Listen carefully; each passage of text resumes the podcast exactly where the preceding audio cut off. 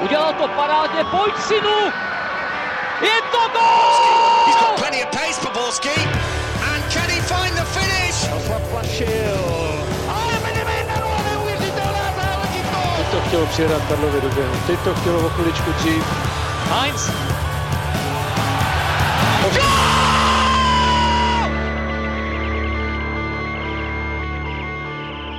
Dobrý den. Kolotoč Ligy mistrů se znovu pootočil, což znamená, že jsme se opět vydali několik schodů do minus jedničky, usedli k mikrofonu a hlásíme, vítejte u nového dílu Fotbal Focus podcastu. Hlavní téma je tentokrát jasné, Slávia a remíza v Lize mistrů. Podíváme se ale taky na kauzu Patrik Šik a zimní přestup Tomáše Součka. A proto vítám Luďka Mádla ze Seznamu. Ahoj. Ahoj. Je tu taky Radek Šprňár z Deníku Sport. Ahoj. A nechybí Pavel Jahoda z webu Sport.cz. Ahoj. A od mikrofonu zdraví Ondřej Nováček. Před 14 dny jsme byli po domácí prohře 1-2 a dobrém výkonu s Barcelonou na adresu Slávy hodně pozitivní. Sešívaní ale na Camp Nou nyní uhráli remízu 0-0. Takže Luďku, je to v tvých očích nejcennější výsledek českého týmu v evropských pohárech za poslední léta? Teď to definoval těmi posledními slovy za poslední léta, protože ve federální éře samozřejmě jsme měli, Slovan vyhrál pohár vítězů a byli tam i zástupci v semifinále evropských pohárů, Dukla, Bohemka, Baník. Um, tak za poslední léta um, si myslím, že to je asi jeden z nejcennějších výsledků na hřištích soupeřů, teda každopádně. Tam třeba byly taky remízy bezgolové, jen si teď tak vybavuju na Bayernu Mnichov, Hřebíkova Sparta nebo, nebo na Chelsea Kotrbová, Kotrbová Sparta. No ale zrovna tady s těmi zápasy, když to srovnám, já si myslím, že ještě snad možná cenější než ten výsledek je, je, je ten výkon, který tam Slávia předvedla, protože tohle prostě nebyla taková ta tradiční česká holomajzná, odkopávaná a, a slávisti tam podali sebevědomý výkon, takticky hodnotný, nebo jak to říct, sportovně hodnotný. Já si pamatuju tehdy, když hráli, hráli ti Spartané na Chelsea, tak v anglickém tisku se objevovaly výkřiky, že eh, tuším je chytal Kudičíny, takže eh, Kudičíny, aby si vzal eh, daleko hled, aby nějakého Spartana viděl, že si vůbec nevyskytovali na útočné polovině, tak takhle Slávě, já říkám na no campu, na no campu nehrála, hrála takovým způsobem, který si myslím, že musel být zajímavý pro fanoušky z celé Evropy a díky za to. Ono asi ovšem ještě vypovídá to, že Barcelona doma naposledy ztratila, řekněme, body někdy v únoru z Real Madrid, což nebyly úplně body, jelikož to bylo v poháru, ale vypovídá to, nebo mluví to o tom, jak Barcelona je doma silná, že i v téhle době, kdy třeba ty výkony nejsou ideální a často se mluví o krizi, zejména venkovní, tak doma Barcelona dokázala po vyhrávat, dokázala předvádět mnohem dominantnější výkony a přesto Slávě dokázala i na Camp Nou, kde je ten stadion dosti specifický, uhrát tak skvělý výsledek. Co jsem se ještě koukal do statistik, tak naposled v Lize mistrů na Camp Nou dokázal v základní skupině Lize Ligy mistrů udržet tým nulu v roce 2012, což byla Benfica Lisabon, což zase vypovídá o tom, jak což už tady Luděk řekl, jak, jakým výkonem se Slávě prezentovala tedy aktivním a zároveň to vypadá, vypovídá o tom, jaký počin to vlastně je v té, jako v, vlastně v měřítku nejen českém, ale i evropském. Hmm. Eh, kluci mě úplně mluví z duše, protože ten výsledek je samozřejmě hrozně hezký, ta nula je hrozně hezká, ale já to třeba takhle vůbec neberu. Pro mě je zásadní to, jakým způsobem se Slávě na tom, na tom hřišti a proti takhle silnému týmu prezentovala. Já jsem si užíval celý zápas a byla prostě radost koukat na, na takovýhle výkon českého týmu s českým realizačním týmem a, a to si myslím, že za ty poslední roky, kdy, kdy český fotbal prostě neměl úplně nějaký top výsledky na té klubové úrovni nebo na, i na té reprezentační, tak, eh, tak je to úplně balast prostě pro, pro českého fanouška tohle vidět a že prostě Slávia se, se Barceloně postavila jako, jako rovnej, rovnej proti rovnému a, a fakt jako bylo úžasný sledovat eh, to pojetí, ten, ten způsob hry, odvážný, sebevědomý a, a navíc podpořený prostě na mnoha postech eh, těmi individuálními výkony, které fakt jako byly, byly mimořádný a eh, ještě co je, co je super na té slávy, že oni to prostě dovedou opakovat, no, že to není jako jenom jeden výstřel do tmy, ale že vlastně čtyři zápasy v lize mistrů a, a po, každém, po každém tom zápase tak, tak na Slávy pršela chvála chválili vlastně trenéři soupeře a, a to je prostě strašně, strašně jako hezký a je to prostě strašně moc. No. Sítě oblétly takové ty obrázky s vysunutými jezdci apokalypsy. E, myslíš, Radku, že Slávia ten svůj výkon proti e, prvnímu utkání s Katalánci dokázala ještě něčím povýšit? Eh, mně se líbilo třeba na Jindřichovi Tepešovským, který vlastně po zápase říkal, že Slávia podal lepší výkon v Praze než, než Barceloně. Neříkám, že mě to zaskočilo, mě spíš prostě se líbilo to, že jakým způsobem uh, Jindřich Trpišovský přemýšlí, uh, že dovede být i kritický vlastně. Já si dovedu představit uh, plno jiných trenérů, který, který by prostě byli šťastní, že tam jejich tým uhrál, uhrál bez gólovou remízu a Jindřich Trpišovský prostě viděl na tom výkonu Slávy nějaký mouchy. Takže to jenom prostě vypovídá o tom, o tom klubu, o, o celém realizačním týmu, jakým způsobem oni chtějí přistupovat k fotbalu, jakým způsobem jsou nároční na hráče a vůbec na výkon toho celého týmu. A, a to pro mě je taková jako hodně, hodně důležitý moment po tom utkání, jak, jak se k tomu jako Trpišovský postavil a, a, a co, co, co, říkal vlastně do televize a potom vlastně na tiskové konferenci a, a myslím si, že to prostě hodně, hodně vypovídá o tom, proč Slávě je tam, kde je momentálně. Ono to vychází i z toho, jak ten, vlastně ten zápas se vyvíjel. Když se podíváme do Edenu, tak tam byl rychlý gól, po kterém Slávě musela dotahovat a Barcelona se v ten o tom jsme rozebírali dva díly zpátky, jak ten zápas probíhá, tudíž asi ho není potřeba nějak do detailu rozebírat, ale já si myslím, že i ten výkon, proč nebyl tak třeba tak atraktivní, jako byl v Edenu, nebylo tam ze strany Slávě tolik příležitostí, řekněme, nebyla ani jedna střela na branku, tak vychází z toho, že prostě Slávě držela tu nulu a dokázala odvracet ty ataky Barcelony, ale jinak si myslím, že to byl opět, co, co říkali kluci, naprosto skvěle organizovaný na, uh, výkon na, na 100%, obětavý výkon, v podstatě radost hlavně na ten zápas koukat. Já si myslím, že pro nezaujatého fanouška ty dva zápasy, nebo respektive celé působení Slávy zatím Lize mistrů je parádní i z pohledu nějakého těch výkonů jako celku. Asi kluci to tady řekli podstatné, bylo to, že Slavia teď v té Barceloně gól nedostala, tím pádem podle mě jí to vlastně umožnilo hrát v takovém tom strategickém taktickém módu, kterým rozehrávala i zápas pražský Fedenu. Vlastně takový ty dvě, dvě, dvě liny za sebou, takový ten elastický, elastický blok a, ale Fedenu ten gol dostala a byla teda nucená pořád jako hrát stále aktivněji a, a, a riskantněji, až potom teda ve druhé půli to prostě to gradovalo do toho me, mega rizika heroického, že to opravdu hráli bez zajištění a vzadu to bylo opravdu souboj jeden na jednoho, které teda Hovorka tam úplně zázračně vyhrával a vlastně do, te, do téhle fáze se na tom Nukampu nedostali. Jo? Tam prostě pořád se dařilo držet tu nulu, takže, takže ten cíl pořád jako byl tam, tam naplňovaný, takže oni nebyli, nebyli nucený tomu vlastně to, tu míru rizika zvyšovat. Hmm. Mě fascinuje na té na hře Slávě, že vlastně tam vůbec nezaznamenáte nějaký prvky paniky, jo, hmm. e, nějakýho děsu prostě z, z, třeba z těžkých situací, nebo když je Slávia pod tlakem, oni když je potřeba, prostě, tak, tak to hřiště zúžej, stáhnou na, na, třeba na 10 metrů a, a bylo to, včera to bylo krásně vidět, když je potřeba, prostě tak, tak ho dostáhnou a přesně vědějí ty hráči, co mají na tom hřišti dělat a, a jak jste říkali, no, prostě ta, ta jejich hra, ten jejich fotbal je velmi organizovaný a, a proto, proto oni dosahují takových výkonů a teď vlastně i výsledku.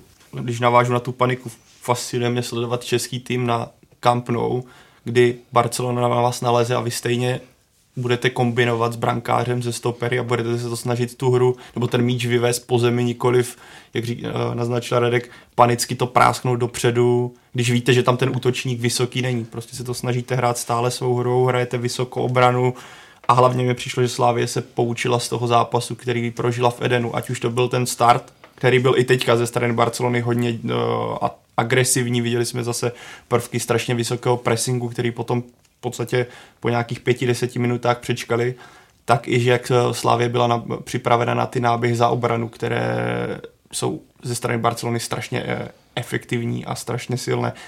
ono myslím, že to nejde nikdy vynulovat, že by nenastali. I tenhle zápas to naznačil, že Barcelona z toho měla pár šancí, ale myslím, že spoustu z nich, které mohly ještě přijít, dokázala Slávě právě tou přípravou to, že na to ti hráči byli připraveni, že tenhle scénář ale podrží míč a dám ho za obranu se bude opakovat velice často, ať už to byl brankář Ondřej Kolář, který dobře vybíhal, nebo to byla práce zejména Peter Olejnky, který podle mě takhle dobře dozadu jsem ho dlouho neviděl hrát a celkově ta práce defenzivní v tomhle stylu byla výborná.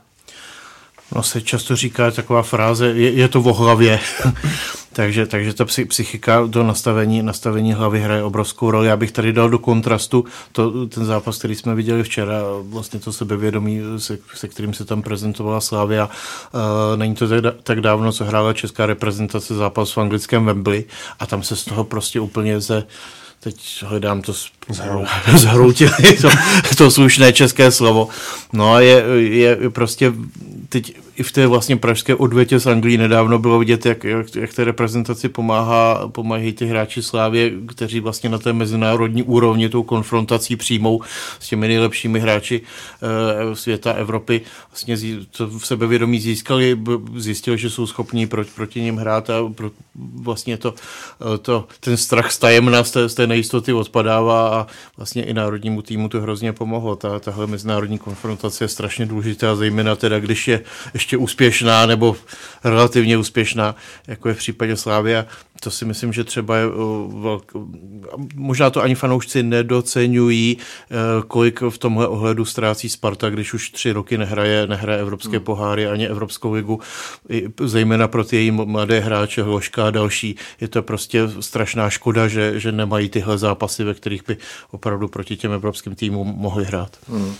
E, minulý rok vlastně Plzeň hrála na Realu Madrid a taky, co si vzpomínám, tak, eh, tak jsme ji jako relativně chválili, tam prohráli mm. 2-1 a podala taky sympatický výkon relativně, protože tam měla několik, několik zajímavých věcí, věcí v ofenzivě, ale, ale stejně eh, v té mezihře nebyla, eh, nebyla tak silná jako třeba Slávě. Slávě prostě hrála s Barcelonou obě ty utkání relativně jako vyrovnaný, vyrovnaný zápas, což se třeba o Plzni eh, v těch měřeních s Realem Madrid nedalo říct. Jo. Takže ten rozdíl opravdu jako v tom pojetí toho fotbalu je, je obrovský. No, když vlastně si v té krátké době, vlastně to bylo té samé době před rokem, co Plzeň se střetla s Realem a teď Slávě s Barcelona, tak jako ten, ten rozdíl mezi, mezi těma oběma týmy je fakt velký. No. A co je podle vás cenější, ten vybojovaný bod, anebo fakt, že Slávě dokáže hrát proti takovým gigantům, jako je Inter, Dortmund, Barcelona v podstatě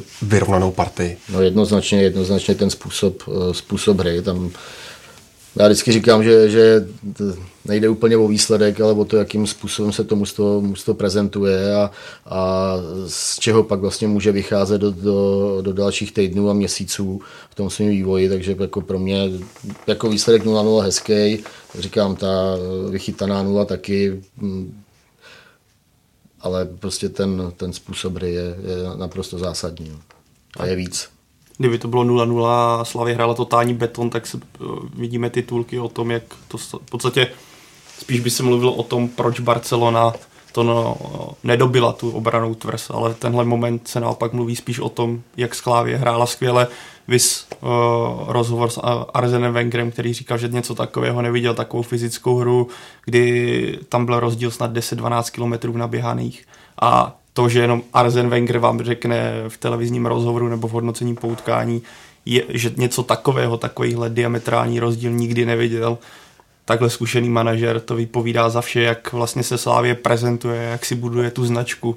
A je krásný vidět v kontrastu s tím gifem, který, nebo s tím videem, kdy Tomáš Sirovátka na losování ligy mistrů tam kroutí očima, když dostane tu skupinu smrti. A teď jsem viděl nějak, nějaký komiks, nevím, jestli to bylo v nějakém španělském médiu, kde to je právě zakomponované do toho v návaznosti na to, jak Barcelona nebo ty zápasy ve skutečnosti vypadaly. A když vlastně, jak tady zmínila Radek tu Plzeň, Plzeň přesně. Ve Španělsku se prezentovala nějakým výkonem, který tehdy byl velice kladně vnímám, ale prostě ta odveta, kdy byli lidi hodně namlsaní, potom byl obrovský propad, nebo hmm. propad Real uh, Plzeň přejel. Tady vidíme dva zápasy, kdy, jsme, kdy si člověk říkal, hele, Barcelona se možná z toho poučí, ale oba ty zápasy v podstatě vypadaly dosti podobně. O Slávě ani v jednom neměla, zatím nepřišel takový ten propad, kdy jsme, kterého se možná někdo bál, že by najednou Slávě dostala tak bůra a ta, ten do, budovaný obraz týmu, který dokáže bojovat i s giganty, se najednou trošku dostane takový ty ranky. Tady naopak Slávě si drží tu linii a ukazuje, že ten tým je strašně vyzrálý. Ono, ono zrovna, jak si teda zmiňoval toho, toho Wengra, ten jeho citát o naběhaných kilometrech, tady zrovna si myslím, to narazilo vlastně na dva extrémy, protože Slávě je tým, který hmm. fakt jako maximálně běhá a Barcelona je, je, je takový ten typ eh, typ týmu vyznávající ještě tu strategii, ať běhá míč. Jako, to jsou prostě to jsou ty, ty, ty manšafty, které to mají postavené na těch opravdu mega individualitách.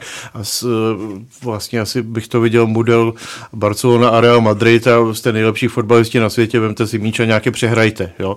Zatímco si myslím, že Slávia je jedním z takových představitelů toho zjevného trendu, těch, eh, těch tý, týmů postavených z hráčů, kteří třeba nejsou až tak, až, až tak dobrý, ale prostě jednak je tam ta, ta atletičnost a jednak prostě nějaká týmová strategie, která je úspěšná.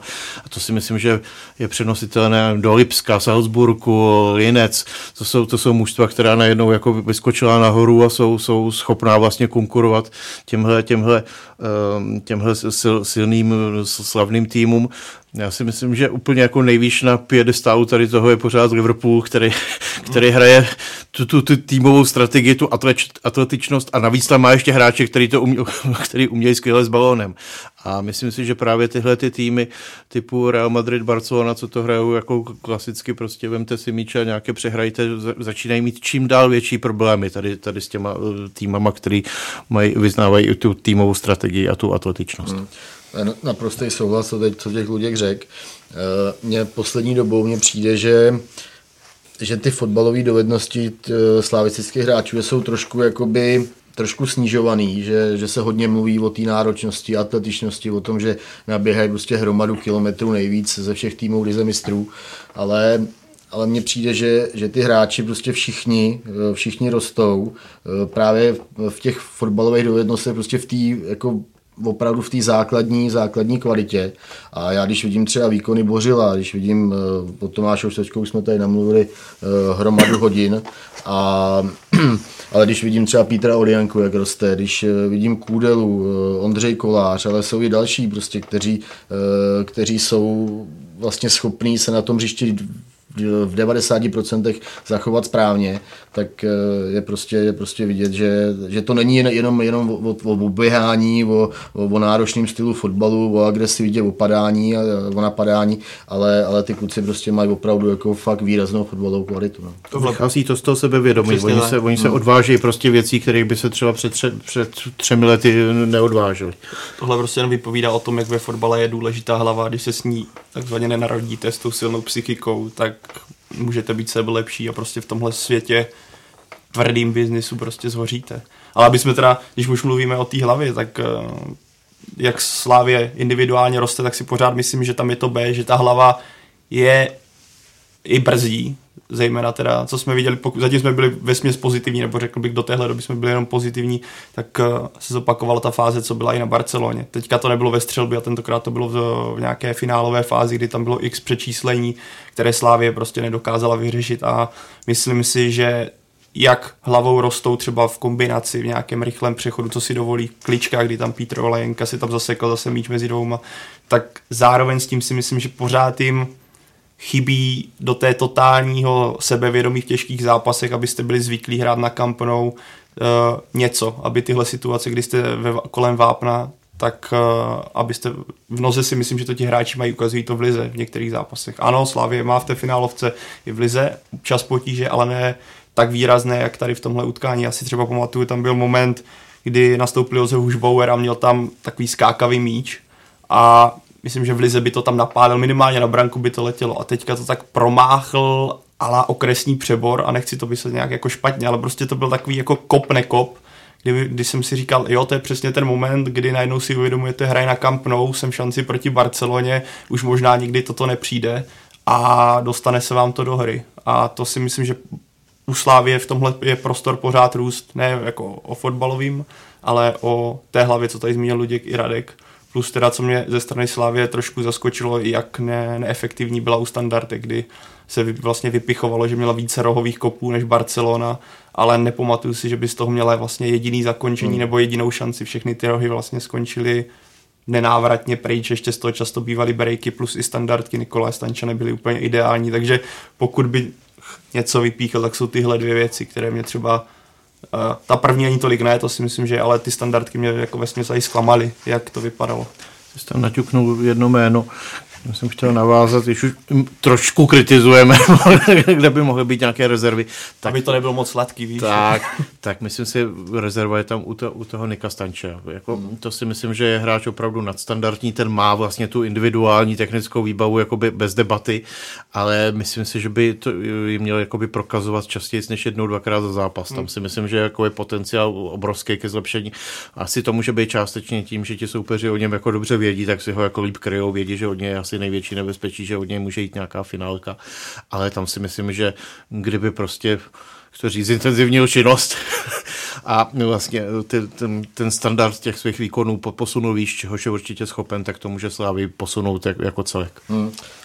Um, to je fakt, no, že, že Slávia vlastně Stanča kupovala především kvůli těmhle zápasům a, a tam, aby vyčníval a byl tím rozdílovým hráčem a prostě zlepšoval ty lidi okolo sebe, to se zatím úplně neděje. Um, já se ještě vrátím k tomu, co říkal Pavel, to je prostě Slávě v té koncovce nebo ty hráči obecně, tak tak mají v těchto velkých zápasech, jako dá se tam vypozorovat prostě nějaký blok v té hlavě, jo.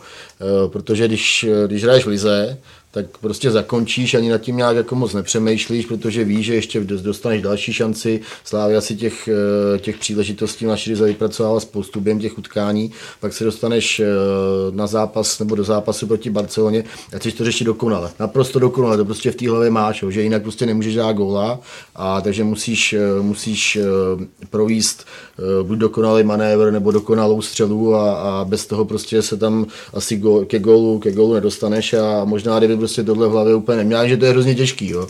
ale že kdyby tohle třeba v hlavě úplně neměli, tak, eh, tak by třeba i v té lize mistrů prostě zakončovali to, zakončovali líp a, a, a lehčejc. No ale to je prostě, to je, to je hrozně, hrozně dalších. Jo, to my se tady to o tom jako můžeme bavit, ale myslím si prostě, že tenhle aspekt jako tam, tam určitě hraje roli. No. Prostě Tož. najednou 0-0, jsi na Barceloně v šanci a snaží se opravdu to udělat prostě co nejlíp, jak to vůbec jde. No. V Lize tenhle jako pocit jako úplně třeba nemáš. No. To vidíš právě naproti tomu ta Barcelona, ty tam mají šanci a Griezmann s Messi ti tam dávají prostě lobánky za obranu, jako hmm. v podstatě jakým tím stylem, přesně jak říkal, není to, nevíde to teďka, bude další šance za pět minut. Takový ten přístup, ale hele, mi to vlastně jedno, jestli to dopadne dobře nebo ne. Taková ta, ten nezájem, který je ale vlastně v těch situacích, kdy to máte v noze, strašně pozitivní, protože z toho potom vznikají ty obří šance a nádherný fotbalový akce, protože to moc neřešíte, protože víte, že to nějak tak dopadne. No. Jsou to prostě automatizmy. Jsem rád, že to řekl někdo jiný. Ale ještě tady navážu na Radka já si myslím, že jestli u některého hráče jde vidět, že začíná tady tenhle, řekněme, nebo řekněme blok, nebo tenhle strach, nebo tady tohle hodně přemýšlení, tak uh, překonávat, tak mi přijde, že to je Petr Olajinka, který se nebojí jako kličky udělat, řeší to, prostě jde do vápna Barcelony, dělá tam čtyři přešlapovačky, dvakrát tomu to nevíde, stejně to zkusí po třetí, protože u něj to sebevědomí mi přijde roste enormně. A když vidíme Petra Olajinku z téhle sezóny a Petra Olajinku z minule, kdy se neustále řešilo, je to, byl to dobrý kauf, byly ty miliony dobře investované, tak teďka ukazuje, že mu ten řekl, evropský fotbalový styl sedí, kdy má víc eh, prostoru, kdy nemusí dobývat obranu, kdy je to rychlejší, fotbalovější, techničtější a přesně zatímco Niko Stanču to doká- nedokáže zatím prodávat směrem dopředu, kdy on ty taktické úkoly směrem dozadu podle mě zvládá výborně a obětuje se pro ten tým, tak směrem dopředu ten nadstandard za ty peníze zatím nepřináší tak velký, tak Petro Olajinka naopak ukazuje, že ty prachy, do kterých na něho nasypali tehdy, se myslím, že velice, velice, velice brzy vrátí a několika násobně. Taky se všimli i stavitelé nigerijské reprezentace. jsem čekal, jaký stavitele, co budou stavit. Slavia má zatím v letošní lize mistrů bilanci dvou porážek doma a dvou remíz venku. Vidíš, Radku, nějaký důvod, proč se sešívaným venku daří víc? Já si myslím, že to je jenom schoda okolností, protože Slávě mohla bodovat eh, i v těch domácích utkáních, jak s Dortmundem, tak s Barcelonou a, a to, že se jí to povedlo, povedlo venku, tak, tak je třeba o to cenější, že ty body získala jako na hřištích soupeřů, ale jinak si myslím, že, že to je fakt jako jenom schoda náhod, Slávia se snaží hrát eh, nebo mít ty prostě principy hry postavený stejně doma jako venku, ukazuje to i v Lize a, a fakt bych tom jako nehledal nějaký, nějaký jako hlubší problém. Velkým tématem posledních dvou týdnů bylo zranění Davida Hvorky, kterého nahradil Michal Friedrich. Jak se s tím popasoval, Luďku? Velmi dobře, myslím. Eh, myslím, že tam prospělo to, že vlastně Slávia držela celý zápas ten blok, takže mm. jehož byl jako součástí, že se to nezvrhlo do takových těch uh, leteckých závodů, jako do takových těch orgí, jako, jako byly v Edenu, kde to tam pak Hovorka hrával jeden na jednoho, to si myslím, že by měl asi Friedrich s tím jako větší problémy, ale, ale prostě Slávia udržela formaci a, a Friedrich byl velmi důležitou součástí toho, měl tam i několik jako velmi, velmi dobrých individuálních uh, zákroků, nebo jak to říct, prostě, že, že ubránil ty, ty nejlepší hráče uh, sou, soupeře, takže zvládnul to teda mimořádně dobře na to, že hrál vlastně takový, takové utkání poprvé. Hmm. Já si vybavu, to byla druhá, třetí minuta, tam, tam šla průniková přihrávka za obranu, já jsem úplně u televize, když jsem viděl, myslím, že tam Messi tam, tam nabíhal uh, mezi stopery, já jsem úplně u televize udělal, ty vole, Jo, a, a, a Friedrich to tam v poslední chvíli zastavil. Jo, a to byl, myslím si, pro něj hrozně důležitý moment mm. v tom zápase, že, že najednou prostě se hned dostal do toho zápasu super věcí, jo, protože z toho, z toho mohl být break a asi co si budeme povídat, Messi by asi zavěsil. A, takže jako obrovský, obrovský respekt uh, vůči, vůči Friedrichovi a, a, je úplně úžasný, jakým způsobem prostě Slávia se, uh, se dostala z té prekérní situace po odchodu Gadea a Deliho a, a já jsem měl takový pocit, že, že Kudela eh, s Hovorkou, že hráli ještě líp, než, než tady ta africká dvojice. Jo. Takže jako fakt, fakt eh, ukazuje se prostě skvělá práce toho realizačního týmu. No. A funguje tam taková nějaká atmosféra týmová, že opravdu jsou všichni v takovém nějakém rauši, nebo jak to jakoby říct týmově se to přenáší z těch ostatních na, na další jednotlivce.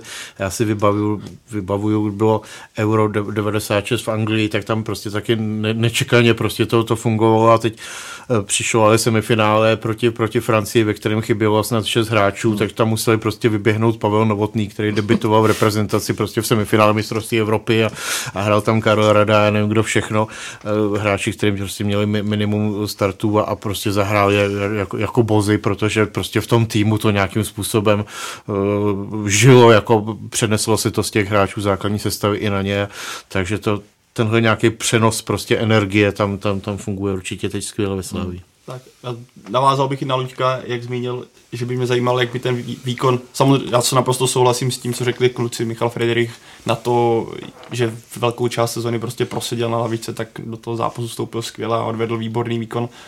Ale je tam pro mě to alo, když jsem viděl, on to naznačil moment z, z konce první půlky, kdy právě ten souboj jeden na jednoho s Messim nastal na půlce a Michal Friedrich tam zůstal vyset a bylo z toho to, vlast, to ta spojnice nebo to břevno, kdy najednou kdyby ten zápas probíhal jako v Edenu, celkem mě zajímalo, jestli by dokázal Michal Friedrich předvést ten podobný výkon jako David Hovorka. Tím jako nechci ho, nějak ten jeho výkon snižovat, to bylo to výborné představení ale jsem zvědavý, kdyby jako ten zápas vypadal trochu jinak, jestli by dokázal alternovat uh, hovorku i v té, v té pohyblivé části, i v těch soubojových bodech, i v tom, kdy by dokázal předskakovat Messiho a takhle agresivně vystupovat.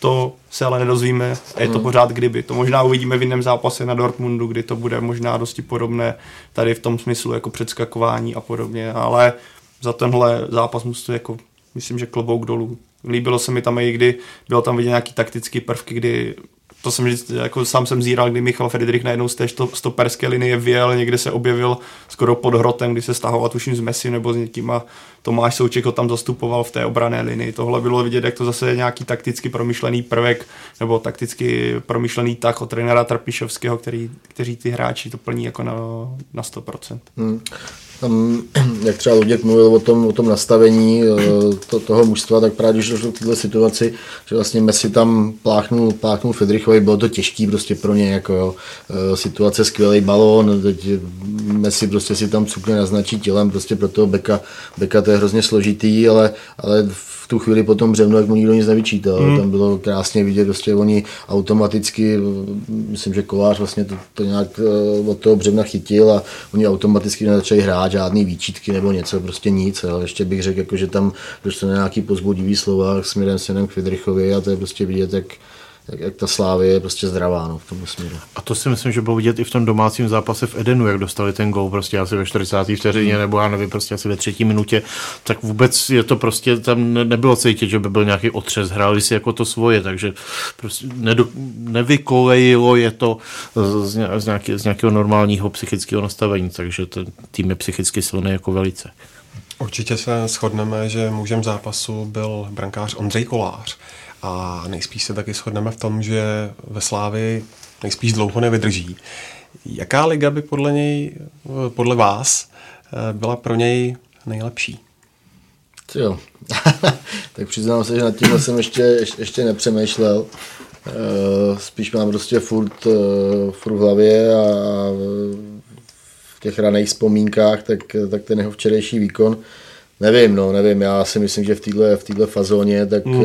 takže může jako víceméně chytat kdekoliv, jo, takže jestli je nějaká liga, by mu měla být ušitá na míru, tak já bych si hrozně přál, aby to, aby třeba pokud by k tomu někdy došlo a, a měl o Ondru Koláře zájem nějaký tým z Anglie, tak eh, že by se tam snažil nějak plnit dál ten, nebo navázat na ten odkaz českých golmanů, který tam zanechali velkou stopu, takže jako to by se mně líbilo a je to spíš takový jako moje moje, přání, když takto nad tím rychlosti přemýšlím. Ondřej Kolář v téhle, jak říká Radek, já si myslím, že on by klidně mohl stoupit za Barcelonu, mohl by zastoupit za Real Madrid a nebylo by to znát. On teďka má tak, takovou jako formu, jakože si dovolíte na Barceloně zasekávačku, sice se vám nepovede, jo, a smrdí to gólíkem, ale, ale vlastně i to, jako i ten fakt, že jste to vůbec zkusil už po několikátý, jenom mluví to, jaké on je pohodě a že tam vychytá takový tutovky, pro mě, kdyby po něm šáhal teďka kdokoliv, tak to pro mě není vlastně překvapivé, ale známe pozice brankářů, to je to jedno místo, kde ty velké, teďka kdybych se jako přemýšlel o nějakým, kdyby jsme přemýšleli skutečně o velkým týmu, tak těžko hledat úplně jako ideální místo pro něj, protože a asi ligu brankářů je to v tomhle víceméně asi celkem jedno. Pokud ten tým hraje, já si myslím, že by mu svědčil ten styl, co hraje Slávě, tedy že je hodně ve hře, že ho využívají, kde právě ten tým bude těžit z toho, že on je nohama velice silný a je to prototyp moderního brankáře, kolik mi 25. Mm. Takže on má jako u brankáře se to dá stále říct, pořád to nejlepší před sebou. Se přiznám, já jsem teda nad tím, v jaké soutěži by mohl chytat, nikdy neuvažoval, ale když teď tady o tom ta debata eh, běží, tak mě napadlo specifičtější v tomhle ohledu, že asi bude opravdu ta Anglie, kde chodí ty golmani do těch vzdušných soubojů, je to tam prostě, bych řekl, takové silovější, tvrdší. Myslím, že úplně zrovna Ondřej Kolář nemá takový ten silový korpus, to, to, co, co zrovna do Anglie by bylo potřeba, asi by se tam musel nějakým způsobem eh, delší čas aklimatizovat, takže spíš bych to viděl na Francii, Německo, Itálii, Španělsko a to už je potom asi jedno když ještě eh, se bavíme o Kovářovi, tak jako na něm je naprosto úžasný to čtení hry. To prostě to je úplně jako geniální a to já si myslím, že se to prostě nedá naučit, no, že hmm. prostě to je, to je dár, jako samozřejmě se na tom dá pracovat, aby, aby nějaký ty situace prostě eh, čet třeba líp, ale, ale on tohle má úplně, úplně úžasný a proto taky si ho Trpišovský vlastně přitáhl z Liberce, protože jako věděl, že tohle v něm je a že on to chce takhle v té slávě hrát a, takže tak. A neváha On hmm. prostě se spoustě golmanů stává, dělají chybu v tom, že se jako někam cuknou, pak si to rozmyslí, že tím přemýšlejí a v ten moment už je to všechno špatně. Ten, ten kolář prostě do toho jde. A buď to teda se to povede, nebo ne, a on to ta většinou přečte správně. A proto ta Slávě může hrát tak, jak, jako může, jako, tak, jak hraje, protože on, je, on hmm. skutečně má tu vizi, že tam by ten míč mohl jít hmm. a to, co řekli kluci, on on do toho, i když to třeba vypadá v televizi, ale ten jeden moment, myslím, že tam byl Griezmann, říkám, ty bude takový jako 50-50, mm-hmm. on tam stejně, a jde tam s kluzem, takže to stejně pojistí, že i kdyby do toho ten Griezmann píchl, tak s největší pravděpodobností to trefí do pupku a letí to pryč, takže uh, jak říkáš, Radku, tohle, tohle se nenaučíš, to mm. prostě buď máš dáno v genech, nebo to nemáš maximálně, uh, podle mě můžeš, a to se vracíme zpátky k té hlavě, že hlava tě umožňuje být najednou odvážnější, že víš, hele, tohle si najednou můžu troufnout, nebo tohle si troufnu, to, co bych si třeba, když nejsem v takové formě, takové psychické pohodě, tak do toho najednou přemýšlíš, ale to je možná velký riziko. On je teďka v takové fazóně, že on si dovolí cokoliv, takže on půjde i do šprajců, kam by jiný brankář třeba nešel a v tom on si dělá právě, zvyšuje tu značku, nebo zlepšuje svou značku a zvyšuje svou cenu. Hmm. To na druhou stranu, on, že je jasný, že, že jako chytá na riziko, nebo chová se jako riskantním způsobem, ale Eh, já si nepamatuju, možná v Chenku udělal tenkrát chybu, ne, když, eh, když tam hrál Slávě a jak, jak se nebou nějakou jako jeho jako vyloženou minu, hmm. že by z toho Slávě uh, dostala gol, jako stalo se tam, že tam bylo nějaký hazardní počínání, to bylo myslím proti Dortmundu, že jo, v tom, v tom prvním utkání, ale prostě vždycky to nějakým způsobem dovede zachránit. No. To z tohohle způsobu hry prostě vyplývá. Hmm, hmm. Co on, tím, jak hraje, tak tomu týmu vlastně umožní to hrát Jasně. tak, jak hraje. Hmm. A uh, takže mu z 95% to pomáhá a že, že se někdy z 5% něco nepovede, tak to je prostě riziko podnikání. Kdyby furt jenom stál hmm. na jině jako Honza Stejskal prostě, nebo, nebo všichni golmani, který, který zná. to už, no.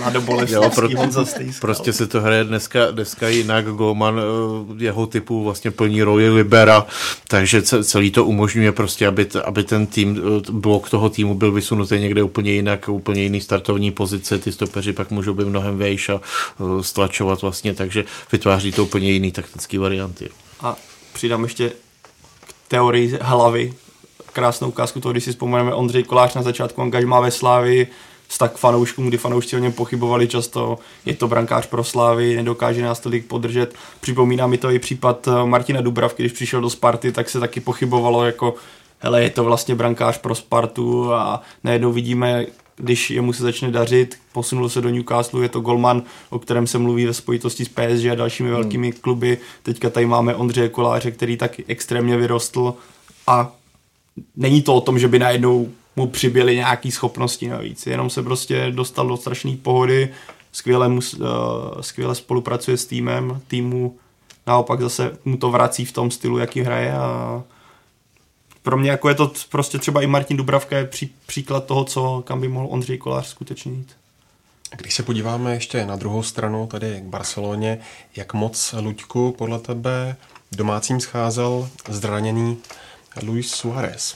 Já si osobně myslím, že dost, no, protože mně, mně tam přišlo, že byť jako samozřejmě Faty a Dembele, jako ta individuální kvalita tam je, ale mně to přišlo, že si tam jako Messi v tom útoku připadal chvilkama jako osamoceně, když viděl, že to k ničemu nevede, tak se stáhnul pomalu do hlouby pole, odkud si to jako sám rozehrával, ale blbý je, že si to člověk jako nemůže sám sobě přihrát, jako z hlouby pole na hrota, že to tam jako ve chvíli, kdyby tam toho eh, Suareze měl, tak myslím si, že oni jsou prostě sehraní úplně fascinujícím způsobem.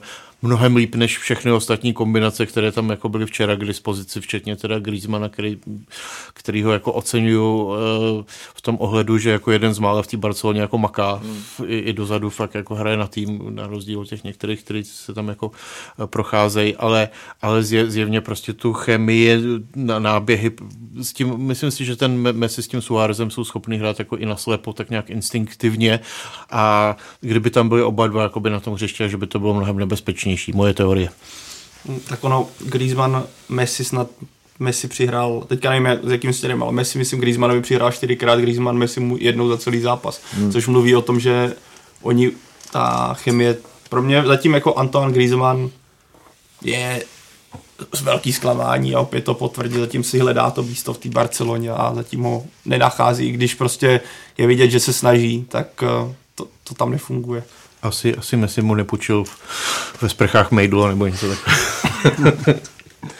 Jak si Radku viděl ten offside Messiho, po kterém následoval neuznaný gol Arturo Vidal? Já jsem to viděl stejně jako bar. Takže, no, jako bylo to těsný samozřejmě, no, tak já nerozhodoval tam kopačka, nebo, nebo, nebo co, tam, co tam rozhodovalo, takže jako jo, jsou to, jsou to sporné situace, bylo, bylo to, to správně, správně vyřešený, že, že vlastně ta akce se dohrála až do konce, tak to má být a, a pak prostě došlo k tomuhle rozhodnutí, no, já si myslím, jako, že to nemá cenu nějakým způsobem jako rozporovat, no. Jako byl to fakt jako milimetrový offside, ale, ale byl, no. A vyzvihl bych výkon vlastně sudího celkově, no, ten zápas to bylo to, jak eh, sudí Oliver pískal, to bylo jako radost sledovat, kdy tam bylo spoustu momentů, kdy ti hráči spadli, ať už to bylo Olajnka na jedné straně, Barcelona to taky několikrát zkoušela, bylo vidět, jak ten, jako říká rukou, hele, pojď vůbec žádná. Dělal to jako plynule ta hra, co měl písknout, písknul, jako klobouk dolů před tím, jak ten zápas zvládl, takhle. Tohle je super, když člověk může vlastně o sudí mluvit jenom v pozitivním. Jako u toho offsideu mi trošku jsem si říkal, oh, oh, ale vidíme, co se co VAR je schopný posoudit v Anglii mm, za offside, tam je pár milimetrů, takže tohle vlastně byl úplně jasný offside. No. Jo, jo, já takovou humornou ložku, moje manželka fandí Slávy hodně a ta hned viděla offside. Jasně, už v reálu, jasný offside, já jsem jasně, tě, já jsem žádný neviděl, co blázníš, no a říkal, vidíš, vidíš, Má já jsem to říkala. Slavistický šestý smysl. Barcelona není v úplně herní pohodě a snižuje to nějak uh, tu remízu, Pavle? Tak jako pokud to chceš hledat, tak to tam najdeš. Řekneš, že hele, Barcelona není to, co Barcelona bývala. Jo, to prostě není Barcelona, která bývala pod uh, Guardiolou a podobně, ale já si myslím, že to vůbec na, na tom výkonu nic nesnižuje maximálně. Navíc, když zase zmíním tu statistiku domácích zápasů Barcelony, jako ono, kdybys fakt skutečně chtěl být jako hnidopich, tak řekneš, nehrál Suarez, Barcelona není v té pohodě. Jako ano, vždycky, vždycky si něco najdeš. Jak se říká, kdo chce psa být, tak ten si hůl najde a tady to bude platit, ale pro mých očích určitě ne. Barcelona, naopak Barcelona hrála v plný sestavě. Když opomenu to zranění, hrála doma, chtěla jasně vyhrát, takže pro mě tohle vůbec asi není téma. To je jako jako se ozývaly hlasy, když hrála Slávě na jaře s Chelsea, že Chelsea hrála s náhradníkama, že tam prostě taková rotace hráčů, že tam skoro někdo, někoho, je velmi obtížný někoho označovat za náhradníka v Barceloně to, to samý prostě. Ono je, je to i součástí samozřejmě té hry, to si jako řekněme otevřeně, že kdyby Barcelona měla špičkovou top formu, tak, hmm. tak a asi by bylo velmi pravděpodobnější, že by prostě nějaký ty svoje akce proměnila. Ty vždycky kouzlo okamžiku o v den D, jak se to sejde, jakou kdo má sílu, náladu, možnosti a po těch 90 minutách se z toho hřiště odejde podle toho, co tam kdo předvede. Hmm. Ne, vůbec absolutně to nesnižuje prostě ten, ten výsledek a ten výkon. Barceloně chyběl Suárez, Slávy chyběl Hovorka. Je to, je to vlastně jedna jedna Hovorka, hrozně důležitý hráč pro Slávy, takže Pravda, no. tohle vůbec jako nemůže být debata. Barcelona nehrála s žádnou, s žádnou juniorkou rozhodně. No a propo, když jsme u juniorky, tak eh, slavistický mládežnický tým do 19 let vyhrál nad výběrem Barcelony 3-2 a v tabulce, pokud se nepletu, třetí. Eh, co říkáte na to tažení týmu Martina Hejského? To je věc velkou lepá, teda, no. To si myslím, že vyhrát takhle na týhle, v téhle kategorii nad, nad Barcelonou, že to si opravdu trenér Hejský a jeho svěřenci zaslouží velkou pochvalu. Hmm. Ono už tady, já, jsem teda ten zápas neviděl, co se hrál tady, ale Barcelona vyhrála 4-0, ale jako, co mám aspoň informace, co jsem mluvil s lidmi, kteří na tom zápase byli, tak vůbec ten výsledek jako neodpovídal k průběhu hry a že Slávě se zasloužila mnohem lepší výsledek, takže neříkám, že mě to nepřekvapilo, to, že Slávě vyhrála na Barceloně, to jako rozhodně a moc a milé, ale, ale v, určitě ten, ten první výsledek eh, neodpovídal výkonu obou mustev hlavně to skvělý vklad nějak pro ty hráče, zase jak se bavíme o zkušenostech pro A tým, tak tohle zase obrovská zkušenost pro, pro ty mladý kluky, který přechází v podstatě v té kariéře do toho seniorského fotbalu. A to, jak to má Slávě nastavené, že oni hrávají za Bčko a pak jdou hrát takhle mezi dorostence zase zpátky, to, to je jině dobře a je vidět, jak rostou. A já jsem teďka bylo snad před tím zápasem, byl nějak uh, magazín Ligy mistrů, kde právě bylo do, uh, ten příklad Benfica Lisabon, kde tam byli mladí kluci, kteří právě dostali se do finále tady té mládežnické Ligy mistrů a teďka působí v Benfice v základu. A tohle je podle mě cesta pro Slávy tady z těchto mladých, já to ne, ne, no, nemám to zmapované, co ty, jak ty kluci na tom jsou, protože nesleduju úplně Bčko Slávě, ale pokud tam jsou ti jedinci, tak je podle mě ideální jako čas je brzy zkusit jak aspoň minut, nějakou minutáž jim třeba, pokud liga bude rozhodnutá, velice brzy zatím to jako napovídá, takže bychom mohli mít jaro ve směru v titulu poněkud dudnější, ale uvíme, nepředbíhejme, tak by bylo super, kdyby tihle kluci třeba dostá, začali dostávat nějakou minutáž v tomhle směru jako za, za Ačko Slávě. Klidně i na nějaký, na nějaký blbý poločas, kdy byl jasný zápas. Bylo by to super a myslím, že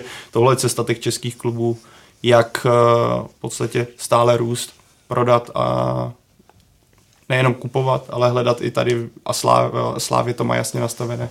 Myslím si, že tohle jim může strašně pomoct. Borussia v úterý zvítězila po parádním výkonu nad Interem 3-2. Slávy čeká utkání, odvetné utkání s oběma těmito týmy ve skupině. Jak tu situaci vidíte pro Slávy? No, tak pořád tam Slávě tahá za nejkratší konec, že jo, to má jenom dva body. Tak eh, já si myslím, že asi musí porazit doma Inter Milan. No. No, jasný, jasný, o tom to celý je, jako tam nemá smysl se dívat uh, na nějaký šestý kolo nebo prostě hmm. to závěrečný kolo, ale prostě pro Slávy bude zásadní, aby porazila Inter. No. A já, já strašně věřím tomu, že eh, že po těch eh, dvou domácích porážkách, takže to zvládne. No. Já, jsem, já jsem o tom člověče skoro i přesvědčený. Sadil by si na to? No, jako já nesázím, ale... Ale kdo bych ti dal teďka? Aby ti je nedám. Ale kdyby si na 2000, tak jo. Když mě dáš taky, tak já ti to taky sejím. Ale to je západ, to je klíč.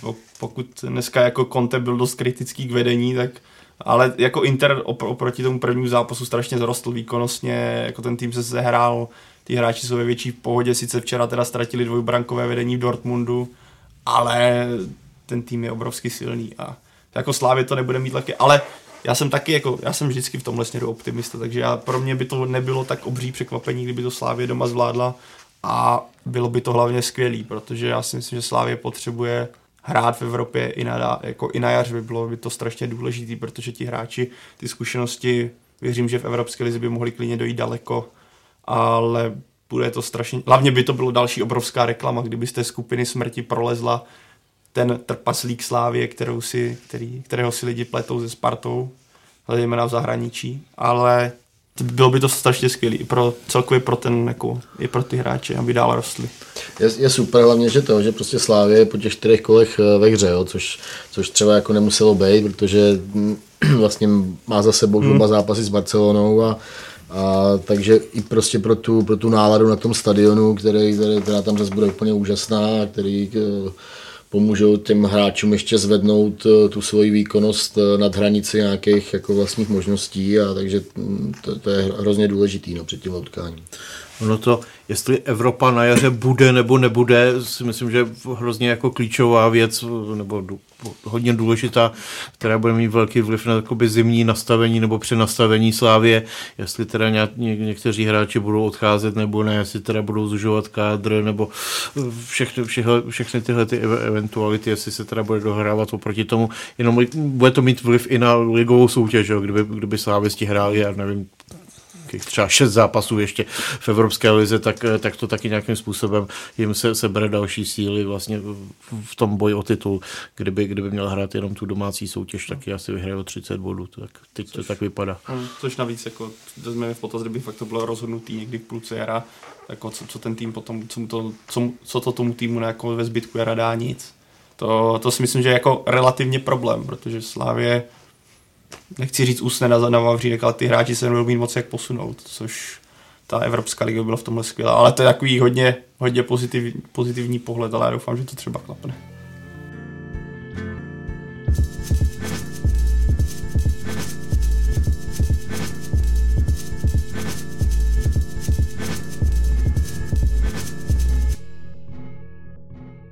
Tak pojďme od Slávy k národnímu týmu, který nominoval hráče na poslední utkání kvalifikace o euro a mezi vybranými chybí Patrik Šik, o kterém Lipsko řeklo, že ho ani na sraz kvůli zranění nepustí. Tomu všemu předcházela kauza, kdy Lipsko obvinilo národní tým, že nedodržel smlouvu nebo domluvu, že Šik nemá hrát v přátelském utkání. Reprezentace to odmítla, tak Luďku, nemáš informace, na čí straně byla tehdy vlastně pravda? Tak úplně konkrétní takovou informaci bych mohl říct, ten mluví pravdu a ten ne, tak ne. Já si myslím, že ta pravda bude, jak to tak bývá někde, někde uprostřed. Já si uh, reprezentační manažer Libor Sionko teď zdůrazňoval tu formulaci, že nikdo oficiálně z Lipska s nikým z vedení české repre- reprezentace nemluvil. Já si do, dokážu představit, a teď opravdu hypotetizuju, že se o tom bavili asi uh, lékaři lipského českého týmu, že o tom mohli nějak debatovat, že třeba tam mohl vzniknout nějaký požadavek nebo nějaký náznak eh, postavte ho jenom na kvalifikaci, šetřete ho na přátelák. Dokážu si velmi představit, že to mohlo Lipsko vzkazovat přes hráčova agenta například. uh, což si myslím, že tímhle způsobem asi tyhle ty debaty probíhají. Já si myslím, že um, vlastně tyhle, že se to trošku jako zveličuje a dělá se z toho jako aféra, si myslím, tak takováhle nějaká komunikace prostě neoficiální e, běží e, ve spoustě, ve spoustě případů, kdy prostě nějaký větší nebo menší zdravotní problém je. Tady se to prostě vyhrotilo tím, že, že e, Šike se se nepletu po druhý přijel ze zrazu národního týmu a po druhý přijel zraněný, což už jako v tom Lipsku asi s tím prostě počítali a trošku je to naštvalo, takže to nějakým způsobem ventilovali a teď se to dostalo z té uh, vlny komunikace, takové té neformální, do takových těch tiskových prohlášení, které na sebe trošku jako narážejí. Teď už je to jenom taková jakoby dohra toho, v podstatě teď jako podle mě není co řešit, tak Šik je zraněný, za Zalipsko nenastupuje, tak, tak jako tečka, no, tak eh, že, že tam se ještě objevila nějaká věta, že ho jako nepustí na reprezentační sraz, to si myslím už jako nějaký nadbytečný, prostě je ve stavu zraněných, tak asi nemá čas smysl o tom nějak zásadně debatovat hmm. směrem k tomuhle srazu. No. Um, já taky Luděk, Luděk to tam nakous, já bych si dovedl docela představit i to, že právě tam došlo k nějaký komunikaci mezi lékaři národního týmu a mezi lékařem, eh, lékařem Lipska a ten můj ředitel třeba není úplně hm, stoprocentně zdravý, tak kdybyste třeba to cítil, zkuste pošetřit, no teď jde o to, jestli ta komunikace zůstává uvnitř lékařského týmu nebo ne a, a pak tam jako může dojít k různým debatám, že já nevím, že v řekli, hele, doktor, doktor řekl, já jsem jim to říkal, aby nehráli bla, bla, bla. A může prostě z, z tohohle vzniknout, vzniknout taková aféra, no.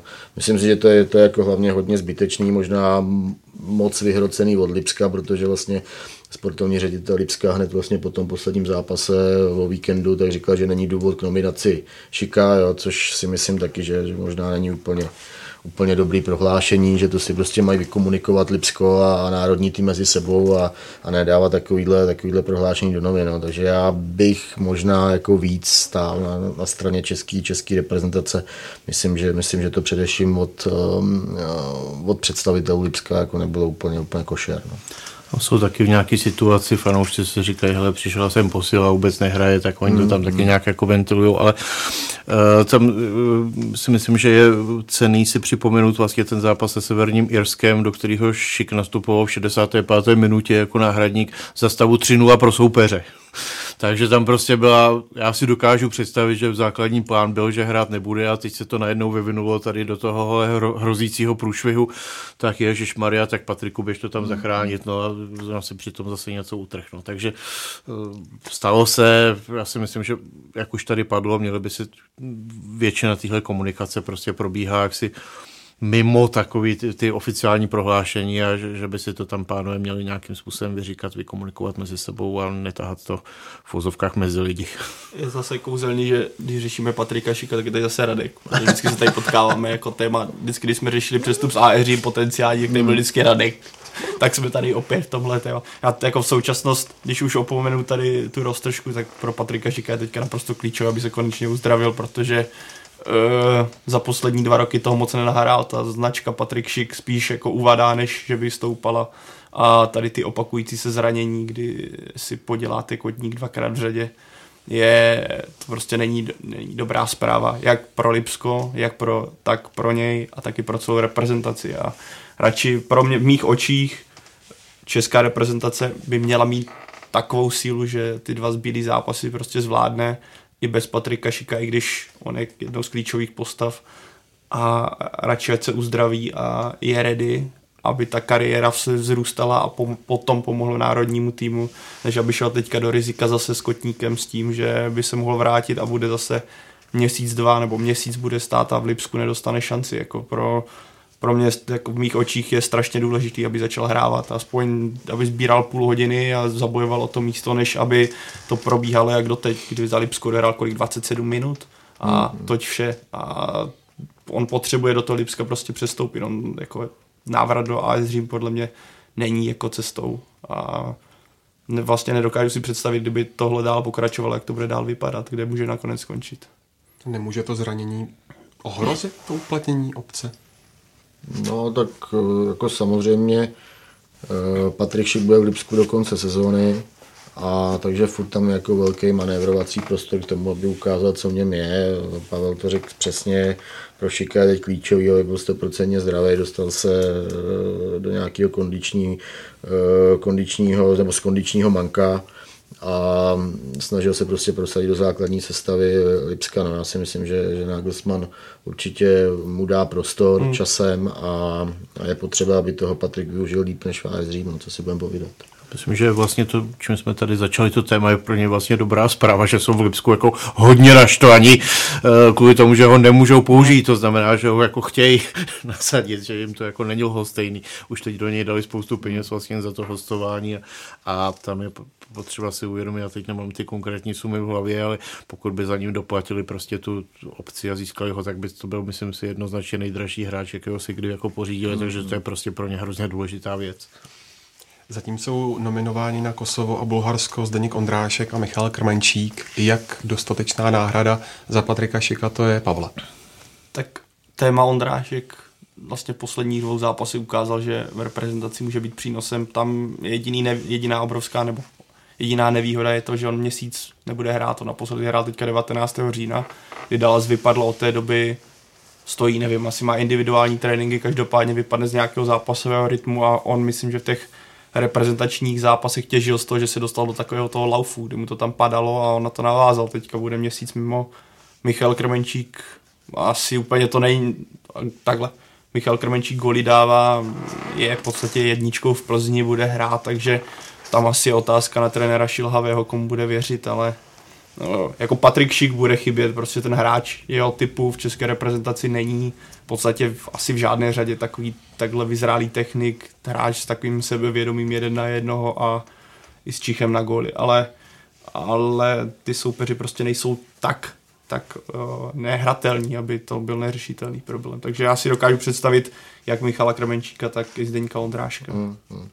Jako predikce je určitě taková, že, že bude chybět Číková chladnokrevnost. Hmm.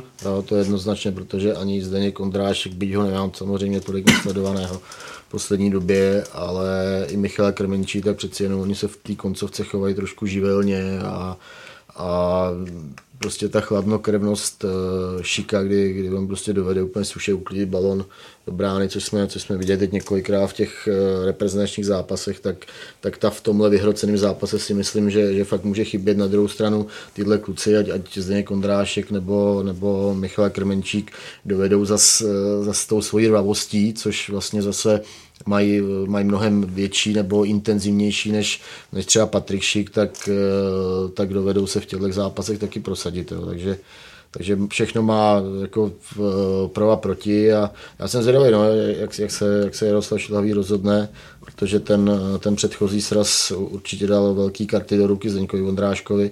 Zase na druhou stranu Michal Krmenčík bude v domácím prostředí, prostě tu arénu zná, jsou to takové detaily, ale, ale, ale může to být taky jako, jako poměrně, poměrně důležitý faktor k tomu, aby, uh, aby Šilhavý prostě přemýšlel o tom, že, že postaví Krmenčíka. No, navíc tam je ta rozehranost, že jo. Krmenčík se, se zvedá, začíná dávat góly prakticky pravidelně v každém utkání a těžká volba. No.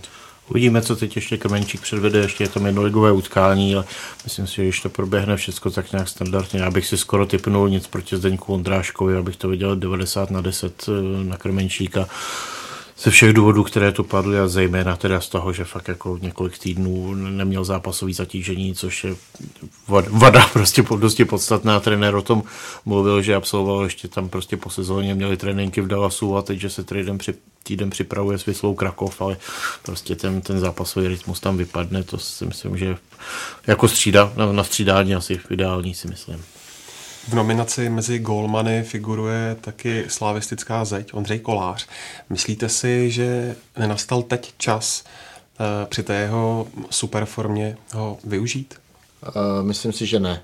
A myslím si to z toho důvodu, že, uh, že národní tým hraje trošku jiným, jiným stylem než, než Slávě a navíc je zvyklá na Tomáše Vacíka, na tu komunikaci prostě s těma, s těma obráncema a myslím si, že asi nemá smysl, byť vidíme prostě výkony Ondřeje Koláře, ale nemá smysl do toho šahat v takhle důležitým zápase a myslím si, že je úplně stoprocentní, že, že nastoupí Tomáš Vaclík a, a takže jako Nějak, nějak, bych, nějak bych do toho asi, asi nevrtal. No. Navíc Tomáš Vaclík má taky solidní formu No, no, jasný, no. Seviu, takže jako, jako, jako, je krása řešit vlastně tuhle problematiku a tak ono je to takový dlouhodobý trend českým, česká brankářská škola nebo český brankoviště. Tam vlastně je to takový jako příjemný řešení, kdo by měl stát mezi třema tyčema už dlouhodobě, takže ale jak říká Radek, tam asi není golman, pokud vám nedělá nějaký mindy, tak není důvod do toho sahat. Tak souhlas. Pokud bude Tomáš Vaclík zdravotně v pořádku, tak si myslím, že by byla chyba tam vnášet nějaký zmatek. Myslím si, že Jaroslav Šilhavý není ten typ, který by vnášel, vnášel prostě nějakou ne- nepohodu a ně- něco takového do týmu, narušilo by to hierarchii v týmu, souhru s obránci a všechno. Takže já si myslím, že v ideální scénáři je, když teď s Tomášem Vaclíkem postoupíme na Euro a na, na jaře se může Ondřej Kolář v přípravných zápasech vyzkoušet. Už dresu AC Milan. Když se podíváte obecně na ten výčet hráčů české reprezentace, má Jaroslav Šilhavý aktuálně to nejlepší, eh, co má k dispozici? Mm, um, myslím si, že, že jo, jako že, že aby jsme mluvili o jednom jménu, který není v nominaci, tak tak eh, mě, mě žádný nenapadá. Já si myslím, že, že Jaroslav Šilhavý si vytvořil takovou tu, tu skupinu hráčů, kterým, kterým věří a jsem zvědavý, koho donominuje, protože tam eh, včera na té tiskové konferenci tak říkal, že k tomu má blízko jeden, jeden ze spartianských hráčů, takže tam buď Libor Kozák do útoku nebo Michal Trávník jako středový hráč. A tak to mě, to mě třeba zajímá eh, v tuhle chvíli, jakým způsobem to dopadne, ale, ale jinak s tou nominací úplně 100% souhlasím. Tam fakt nevidím nikoho, jako kdo, by, no, kdo by tam měl být a není. Mě jediný mezi náhradníky jako chybí Aleš Matěj minimálně, jako, který hrává pravidelně za Breši. Já teda nevím, jak úplně nesledu Breši, jak hrává, někdo bude vědět víc, ale jako hráč, který pravidelně nastupuje v sérii A, tak bych ho čekal teda alespoň mezi náhradníky, když když si projedeme ten seznam náhradníků, tak to Když už těch, mezi těmi náhradníky kde kdo. No právě přesně tak, jako když jsou mezi nimi někteří hráči, kteří rozhodně reprezentační formu nemají a nevím, co se tam stalo mezi trenérem a Alešem Matějů, nebo jestli tam něco takového je, ale zatím mi přijde ta, tahle, tahle cesta jako dost ignorovaná. Netuším proč, ale jako pokud bych měl hledat jako jedno jméno, tak je to asi on, jinak mě taky rovněž nikdo asi nenapadá úplně kdo, že bych si řekl, jo, ty on to vytrhne. Já si myslím, že teď jsme v takové fázi, že vlastně ta, ta kvalifikace jde, jde, jde do nějakého finiše. V té kvalifikaci se vygenerovala nějaká skupina hráčů, která to vlastně celý absolvovala, takže teď tam do toho vnášet nějaký prvky jakoby na divoko někoho zvenčí, kdo tam nikdy nebyl a není úplně jasný, že by někdy dával tři góly eh, každý týden, tak někdo takový neexistuje, takže myslím si, že opravdu čas, jsme to tady naťukli s tím Golmanem, čas na takové nějaké experimenty přijde opravdu no, na jaře. David Celke to furt nepodepsal, takže... To poslední utkání v, Kos- v Kosovu moc zapamatování hodné nebylo. Co tentokrát musí Češi dělat jinak, aby uspěli? Všechno. Já si myslím, že po tom zápase byla dost výrazná kritika na nasazení, rychlost, nějaká, nějaké zakončení, nějaká, řekl bych, tehdy to vypadalo, že ten tým je jako nemotivovaný, ale to asi to ne, ale prostě do toho zápasu tehdy jak nedokázal se asi takzvaně schválně, do, ideálně zažrat, tak tohle, tomhle vidím jako hlavní rozdíl. A já si myslím, že Češi teďka mají před sebou jasně nastavený, nebo před sebou jasně vyložený karty, co musí udělat a že jim stačí doma vyhrát a je hotovo, takže uh, potom dobrém vystoupení proti Anglii se úplně nabízí, tak to ne dehonestovat, ale naopak na, navázat na to a v podstatě to dorazit tu uh, skupinu a postoupit na to euro. Je to úplně jednoduchý, je to, je to o přístupu toho hmm. Myslím si, že máme, máme lepší národní tým než Kosovo, byť Kosovo teď bude silnější, protože tam bude mít uh, hráče, kteří v tom prvním utkání nemohli hrát z důvodu zranění, a, takže jako samozřejmě pozor, pozor na ně, navíc budou obrovsky motivovaný, protože prostě pro ně to je uh, oblékat dres národního týmu je uh, obrovská čest a, a oni si toho považují ještě mnohem víc než my, no, ale, ale říkám, je to, je to o přístupu, protože tak, jak se mužstvo prezentovalo uh, v Kosovu, tak prostě to to bylo neomluvitelné a nesmí se to prostě už, už jako nikdy stát, no víc se to asi třeba nikdy stane, ale, ale to, co tam prostě Češi předvedli, bylo, bylo strašně, strašně málo a, a tak já věřím, že, že si všichni uvědomí, jako o, co, o, o co půjde příští čtvrtek a že k tomu všichni přistoupí stoprocentně. No a eh, je prostě vidět, že že, že, když, eh, že když tohle, tohle pochopí, tak, tak jsou schopní hrát, eh, hrát slušný zápasy s týmem typu Anglie. Navíc Jaroslav Šilhavý se teďka může opřít skutečně o ve formě hrající kostru Slávě plus Alex Král začíná hrát pravidelně ve Spartaku. A ten tým je teďka, bych řekl, i v celkově. Vladimír Darida se mu rovněž daří, mm, takže mm. ten tým je jako ta kostra, to jádro je skutečně teďka, bych řekl, ve formě, respektive pravidelně nastupuje, takže uh, myslím, že tam není těch překážek mimo, když od, odečtu zraní Patrika Šika, která, které je hold bolavé, ale jinak ten tým by měl být ideálně připravený na to, aby to Kosovo porazil Navíc, jak zmínil Radek, hraje v Plzni, kde si myslím, že by tím, že se tam hraje po nějakém delším čase, mělo být plno, mělo by být snad solidní atmosféra, protože co fanoušek chce víc, než vidět tým, který postoupí na euro, takže já doufám, že, ne, že se nedočkáme nějakých jako politických excesů a naopak to skončí jako skutečně dobrým fanděním, ne mrtvou atmosférou, ale dobrou, dobrým fanděním a pak radostí. No jsem chtěl říct, že je důležité, aby se ten tým nenechal nějak jako vykojit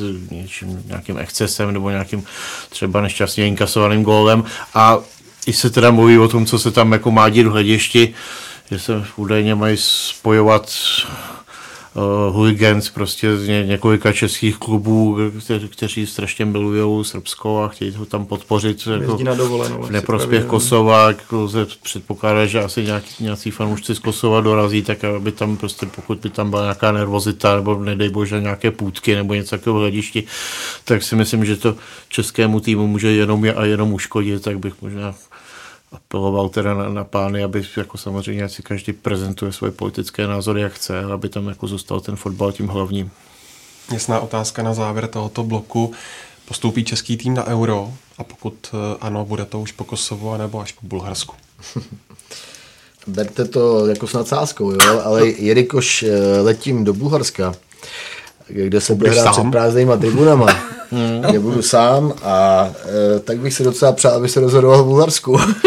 aby ten zápas jako e, k něčemu Teď, vypadal. Teďka někdo kroutí oči a říká si špriňar sobec. Za vlastně zrát. Ale ne, samozřejmě to, samozřejmě si přeju, aby, aby to český, český tým zvládnul už v Bulharsku to je taková Sofijna volba v podstatě. aby to, nebo ne v Kosovo, to český tým zvládnul doma s Kosovem a e, aby lidi prostě mohli ostavit postup, postup na mistrovství Evropy. No. Myslím, myslím, že by to bylo fajn výhra rovná se postup, jestli se nepletu, jakýkoliv další nějaký oddalování může vnést prostě do toho nějakou nervozitu a zmatky a vlastně když už se postoupí s tím, kdyby se podařilo postoupit po vítězství s Kosovem, tak si, už vlastně to Bulharsko může být součástí té přípravy na to euro. Může chytat ten Ondra Kolář například. Mm, navíc hraje se v Plzni, takže jako tam se dobře oslavuje dobrým pivem, takže si myslím, že lepší místo tak jako v tomhle směru jako není, takže pokud teda nedostanete něco horšího, ale jako v pohodě.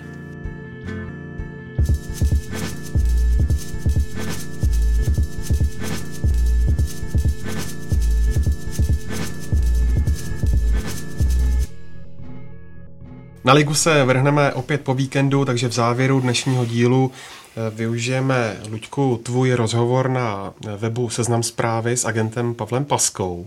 Eh, pan Paska v něm mimo jiné řekl, že v zimě Tomáš Souček nikam nepůjde. Tak eh, myslíš, že tenhle ortodoxní názor je správný? Tvářil se u toho jako poměrně suverénně, říkal, že je na tom dohoda s panem Tvrdíkem, chápal jsem to tak, že i s hráčem. Tam byla teda zajímavá věc, že když se na to Tomáše Součka ptali na předzápasové tiskové konferenci v Barceloně, tak tomu jako úplně nepřitakl, on se k tomu v podstatě nevyjádřil, on řekl, že teď prostě běží sezóna, zápasy eh, se Slávě a reprezentace a že všechno další prostě bude případně řešit v zimě jsem tam jako tak trochu cítil, jestli tam jako nechává on teda nějakou rezervu nebo, nebo něco takového, ale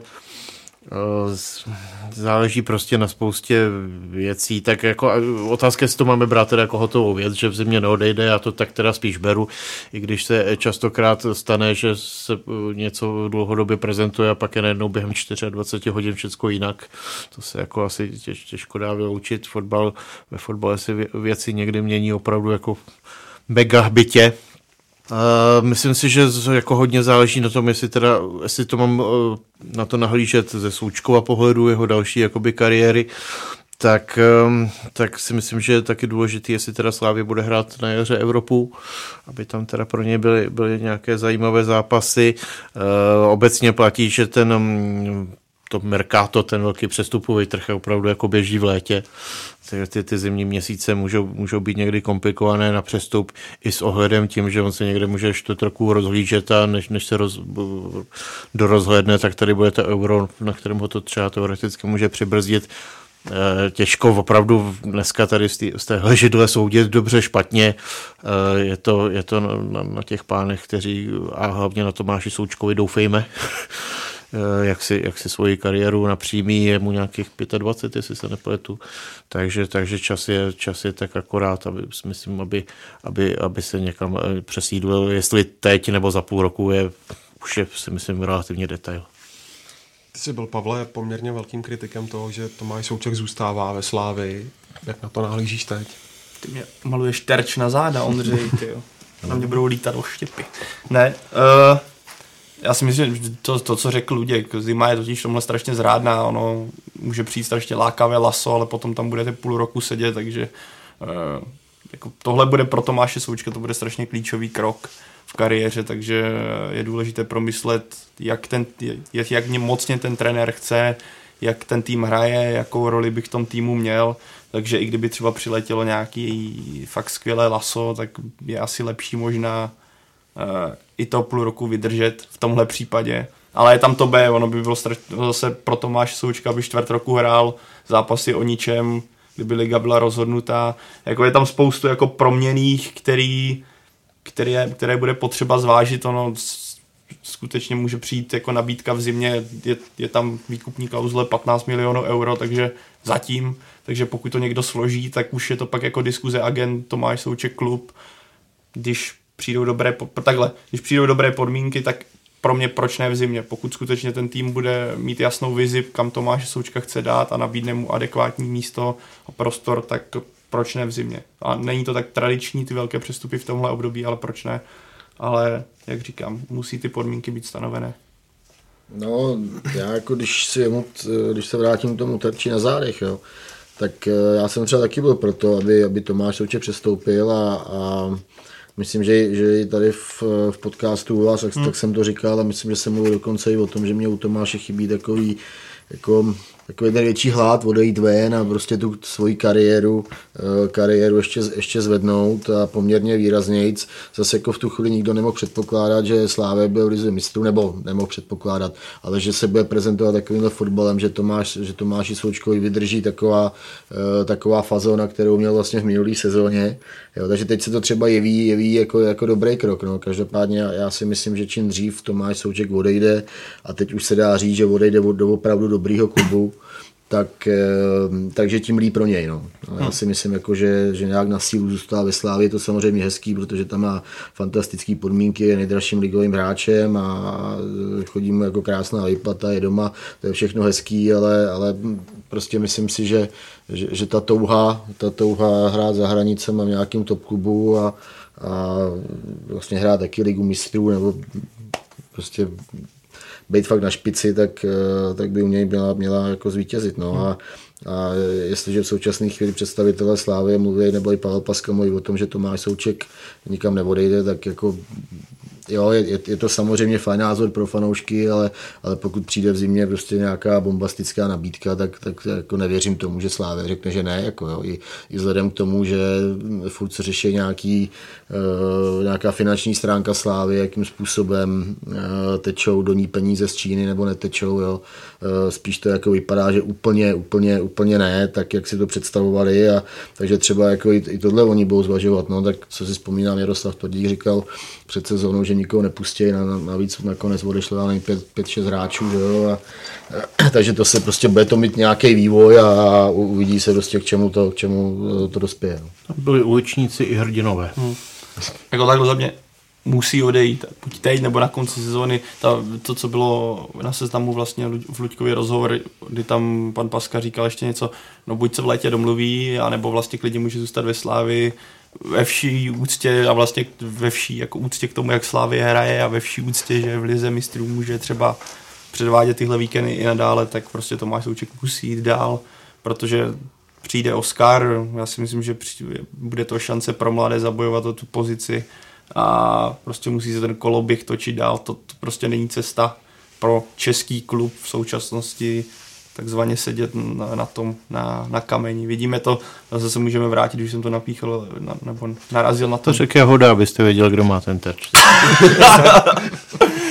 Klidně to Benfiku, kdy oni jsou schopni prodat Joe Felipeho, nejlepší vlastně úplně super talent, kluka, který by tam mohl pět let hrát a mohl by se zlepšovat, tak ho stejně prodají do Atletika Madrid, protože ví, že na to naváží nějaký další hráči z juniorky, další hráči mladé, které přivedou. Je to ten koloběh, který pomůže celému vlastně portugalskému fotbalu, protože koupí zase třeba někoho z menšího klubu, ten dostane peníze, takže takhle se to vlastně točí celá ta ekonomika té ligy, plus zapojíte mladé, takže ale zase můžeme tady bavit se o těch různých, pořád tomu bude platit strašně štěstí, o čemž mluví, když čteme rozhovory nějaké obsáhlejší s hráči, vždycky je to o štěstí ten přestup. Musíte najít správnou chvíli, správného trenéra, správné rozpoložení týmu, trefit správnou formu, dobré parťáky a... Dobře začít. Tak, ideál. Prostě to, tohle je taková ta jako věc, o které už nikdy, ať můžete si to analyzovat, ten přestup sebe víc, tak eh, je tam věc, o které nikdy asi nerozhodnete a bude to to takzvané štěstíčko, který buď klapne nebo ne.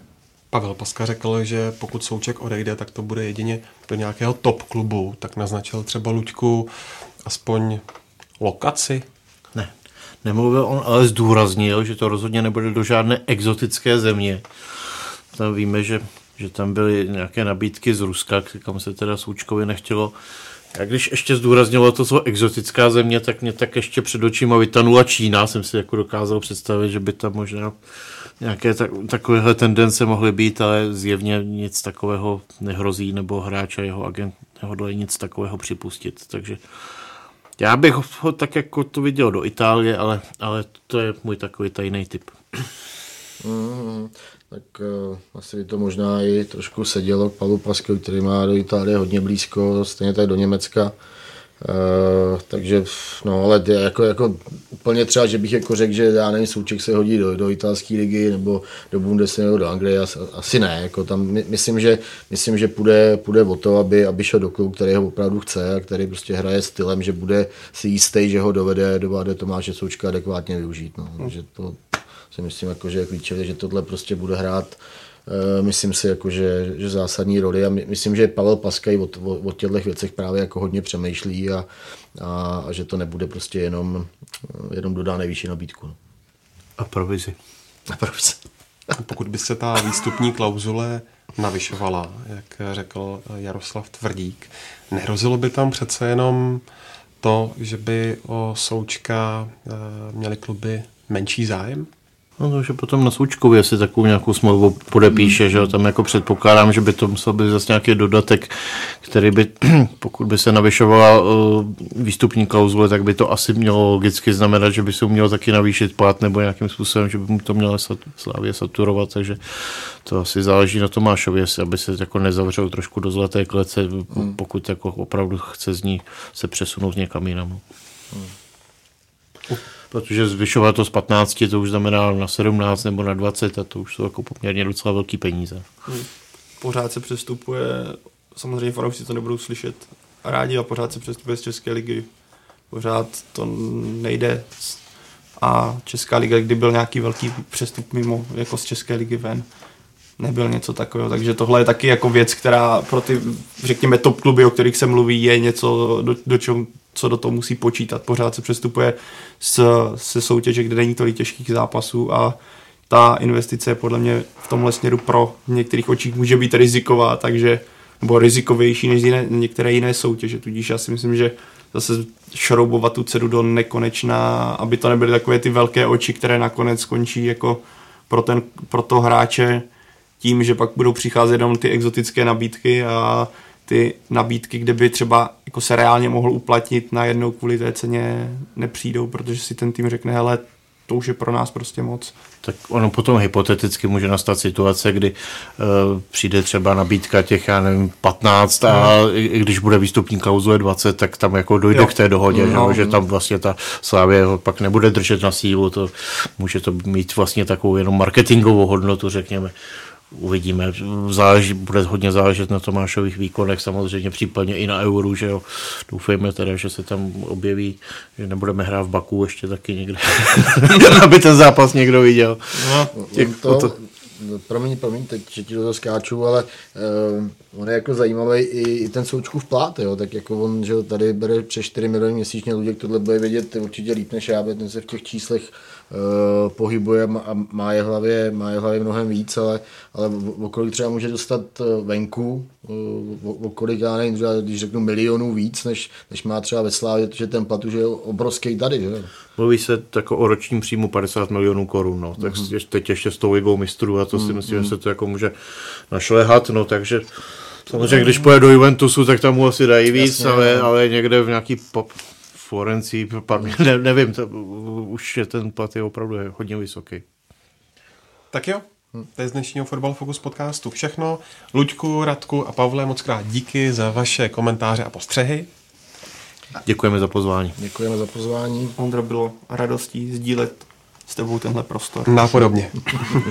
a díky taky vám, že nás posloucháte. Další díl natáčíme příští úterý a do té doby tradičně připomínám naše adresy, tedy fotbalfocus.cz, čtsport.cz a všechny podcasty jsou taky na Spotify, Soundcloudu, v iTunes i na YouTube. Tak se mějte hezky.